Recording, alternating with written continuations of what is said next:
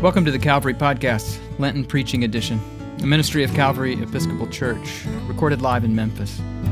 The Calvary Podcast is weekly sermons, but also conversations, reflections, and provocations about the mystery of God and what it means to be human in the world in need of repair.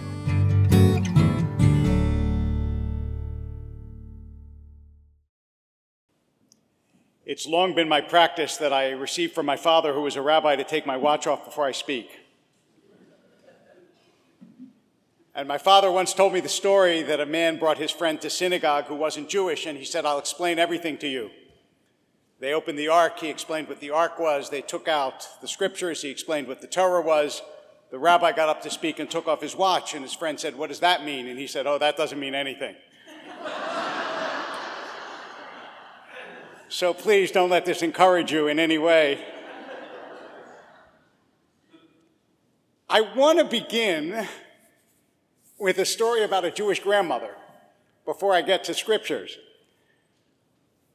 When I was a kid, they used to tell this story about a Jewish grandmother whose grandson comes back from college and calls and says, "You know, Grandma, I haven't seen you in so long.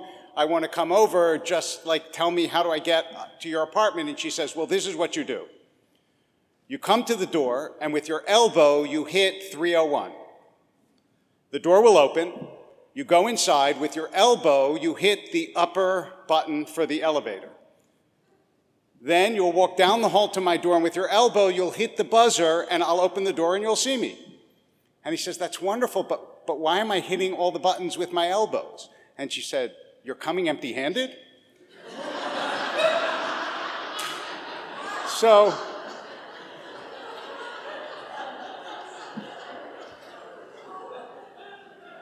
I realize I am coming here with very full hands, and it's hard to decide if you say, "Come and speak from your tradition," and you have one chance to speak to people who aren't of your tradition about your tradition, what do you talk about? So instead of taking a single scriptural passage, I'm going to take a theme and illustrate it with three biblical characters, and I hope that that will give it a coherence and a sense that will tell you something that I think both of our traditions share. I'm going to begin with Jacob. Jacob, as you recall, is not starting out the most admirable character in the Bible. He cheats his old blind father, right, by either coercing or stealing the birthright from his brother Esau. And then when his brother says, "I'm going to kill you," he runs away. Many years later, he hears that Esau, he's now married, he has kids, he hears Esau is coming with 400 men. And you don't come with 400 men to say hello, right? And Jacob then has this very memorable encounter where it's the middle of the night. It says in the Hebrew, Vayevater Yaakov levado, Jacob was left alone. And a man struggled with him until the coming of the dawn. Now, given that he's alone, generally the interpretation is it was an angel. Some modern interpretations say it was his conscience. Any way you want to go is fine. But this is what interests me about it, is what happens, as you recall, is the angel says, "You got to let me go, the dawn is coming," because apparently there's some vampiric element to angels, and they can't, they can't have breakfast. So he says, "You have to let me go," and Jacob says, "Then you've got to bless me." And the angel says, "What's your name?" Now, why does the angel say, "What's your name?" Because remember, the last time someone said to Jacob, "What's your name?" he didn't tell the truth. He said, "My name is Esau." So first I want to see if you'll tell me the truth. He says, "I'm Jacob," and then he says, "Your name is now Israel." Now, as a rabbi, for many, many years, I've had a lot of people ask me for blessings. And generally, what people want is blessing for health, for children, for prosperity, for safety, for ease. But if someone had come to me for a blessing, and I had said to them, "You are no longer Fred. You are now Ernie," they would have said, "What kind of blessing is that?" But that's exactly what the angel does to Jacob. He says, you're no longer Jacob now, you're Israel. But the blessing that he's giving him is the blessing of self-transformation. The blessing that he's giving him is the belief that who you are today does not have to be who you are tomorrow. And this proves to be exactly what happens when the next day Jacob goes and meets his brother Esau. And they fall on each other's necks and they cry and kiss. And I want to ask you, why doesn't Esau kill him? Why doesn't he? And here, I want to revert again to my father, who gave what I think is the most beautiful interpretation of this passage imaginable. He said, remember, in the ancient world, people never did what you have already done 20 times today, which is see themselves. There were no mirrors. And remember Odysseus, Narcissus, who falls in love with himself, he does it by looking in a pond. Have you ever tried to see yourself in water? You can't really see yourself very well. And Jacob and Esau were twins. They weren't identical twins, but they were twins, which means that for the first time in decades, they looked into each other's eyes and they saw themselves. And they realized how many years, how old they were, and how many years they'd wasted in hatred. And that idea that by transforming yourself, you also give the other the opportunity to transform themselves, that, I would say, is the undercurrent that runs through the Bible. Jacob's son Joseph is also not a particularly admirable character at the beginning of his life.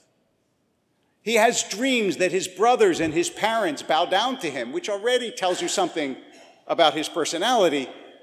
But even more, then he goes and tells them, oh, guys, I had this dream that you all bow down to me, and I have 3 brothers.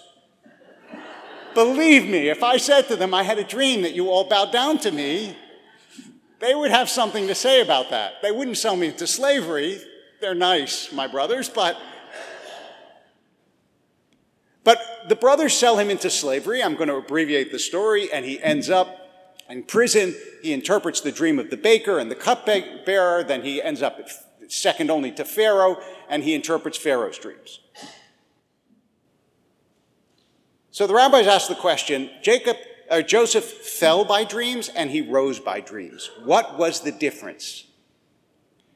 The difference is he fell when he could only hear his own dreams. He rose when he started to listen to the dreams of others. In other words, self-transformation. When Joseph became a different person, his life changed, and he changed the people around him. He changed his brothers, even without their knowing it. And all of this is a sort of prelude for the person I want to spend the most time on, whose transformation is in many ways the most significant because he's the most significant person in my tradition and in the Torah, and that's Moses. So when Moses is born, there's a really fascinating little nuance in the Hebrew about when the Pharaoh's daughter comes to rescue him by the Nile. It says in the Hebrew, v'hinei na'ar bocheh, which means, and behold, a child crying. Now, any of you who have ever had children know that you don't first see the kid crying, right? You hear the kid crying. But, according to one rabbinic interpretation, Moses couldn't cry out loud. Because he cries out loud, he's going to be found, he's going to be killed. So he cries silently. And we learn at the very beginning of Moses' life something that he will tell us in a minute, which is he has some kind of trouble with articulation. Moses doesn't, if you've ever had a kid, you've used this phrase, Moses doesn't use his words. You know how when children hit, you say, use your words? Moses doesn't use his words. How do we know this? In all of Moses' upbringing, we hear nothing that he has said. He grows up in Pharaoh's palace. Not a single sentence, not a single word do we have from him. The first thing he does is he sees an Egyptian hitting a Jew. Now, if you saw an Egyptian hitting a Jew, what's the first thing you would do? You'd say, stop that. Moses doesn't do that. Instead, he kills the Egyptian. The Hebrew is Vayach et Hamitzri. And I'll tell you later on why I told you the Hebrew. It's going to recur in a minute. The same thing happens when he sees two Jews. He discovers that what he has done is known. He goes off. He hasn't said anything to anyone. And then he rescues Zipporah, who is going to be his wife, from these marauding shepherds in Midian. And she goes home and she says, I met this Egyptian. Now, why does she think he's an Egyptian? Obviously, because he hasn't said anything. Because he's just done something and he's dressed like an Egyptian.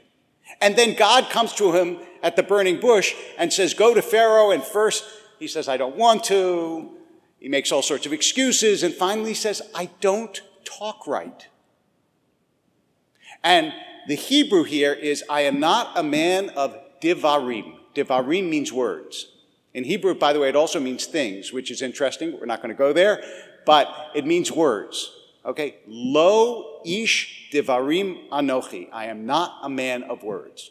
I never was, and I'm still not. That's what he says. At which point, God gets kind of upset and says, basically, I'll tell you who has words and who doesn't, and allows Aaron to go with him as a sort of mouthpiece. Moses, though, has always been characterized by action, not by words. And he's uncomfortable with words.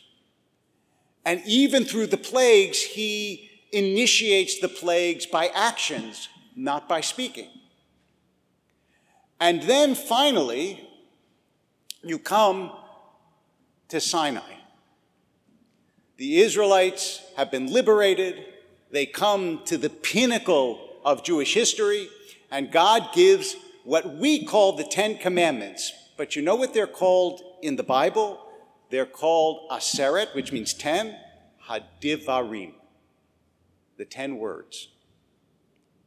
Moses, who is not a person of Devarim, is given the 10 Devarim, the 10 words. So it's almost as if God is saying, well, maybe you're not a person of words, but I work with words. That's what I do. And Moses takes those words and goes down the mountain, and what does he do with them? He smashes them at the foot of the mountain. Now, if you're Moses, and granted, every right to be upset at the golden calf. I'm not suggesting for a minute he should have been happy. But you're holding the most valuable thing that has ever existed. The tablets that God gave you. The average person would put them down, right? And go and yell at the Israelites. If you come home and your kids have misbehaved, you don't take the most valuable thing in the house and smash it and then yell at the kids. Rather, they've already smashed it. So instead... But that's not what Moses does. He takes the most valuable thing that has ever been and he destroys it. And it is a reinforcement of this idea that I am not a person of words. I don't work with words. And if we didn't get the idea by then, we get the idea when we come to Moses' great sin. Because what is Moses' great sin? Why is he, at least in theory, not allowed to go into the land of Israel? Because in the book of Numbers, when God says to him, speak to the rock and water will flow, he hits the rock. By the way, the Hebrew is vayach et hasela. That's, he hits the rock. And those who remember or who paid attention back then, when he hit the Egyptian, it's the same word, vayach et hamitzri. Moses is always yaching when he should be talking, and it finally caught up with him, and God said, you are not the right person to lead them into the land because you don't know how to use words. And remember, once Moses is gone, what are they going to have left of him? Words. And so Moses finds out that he can't go into the land. And then you come to the fifth book of the Bible. The fifth book of the Bible, which most of you know as Deuteronomy, is not called Deuteronomy in Hebrew. In Hebrew, do you know what the fifth book of the Bible is called? It's called Devarim. And it's entirely the speech of Moses. And Moses, who starts out as not a man of Devarim, becomes literally, and here I'm using the word literally as in literally, the man of Devarim. The book of the Bible that is his is called Devarim. And he learns that words are what will outlast him. And the only thing that they will carry forth of Moses, after all, is his story, and the stories are composed of words. And his self-transformation is to learn the kind of leader he needed to be. But it took him a long time to get there. But he needed to be a leader who could use words in a way that would stir the hearts of the Israelites long after he was gone. And I want to close by telling you a Hasidic story, because this idea that words are central to the Jewish tradition and to the human experience, but certainly central to the Jewish tradition, you might understand because we wandered. We don't have vast cathedrals. If you go to Europe, there are beautiful churches. There aren't very many beautiful synagogues. And the one thing that we always carried with us, the portable culture, is the culture of words. The reason that you're a people of the book is because books are portable. Buildings aren't portable. Images aren't portable always, but words from parents to children. So here is a beautiful Hasidic story. I think it's a beautiful story that actually used to be told about the Baal Shem Tov, and we had some music that originated with the Baal Shem Tov, who was the founder of the movement of Hasidism. So the story goes that when the Baal Shem Tov needed a miracle, he would go to a particular place in the forest. He would light a special candle. He would say a special blessing, and God would work the miracle for him. In time, with his disciple, the candle had been burnt out, and his disciple, who then led the community, would go to the spot in the forest, say the blessing, and get the miracle. Generations passed, and in later generations, the Baal Shem Tov's disciple, who now was 5 or 6 generations after him, would sit in his office when the Jewish people were in trouble, and he would look up at the heavens and he would say, "Dear God, the candle has long since burnt out. We don't know the spot in the forest anymore, and we've even forgotten the blessing. But I remember the story, and that has to be enough." And God would work the miracle.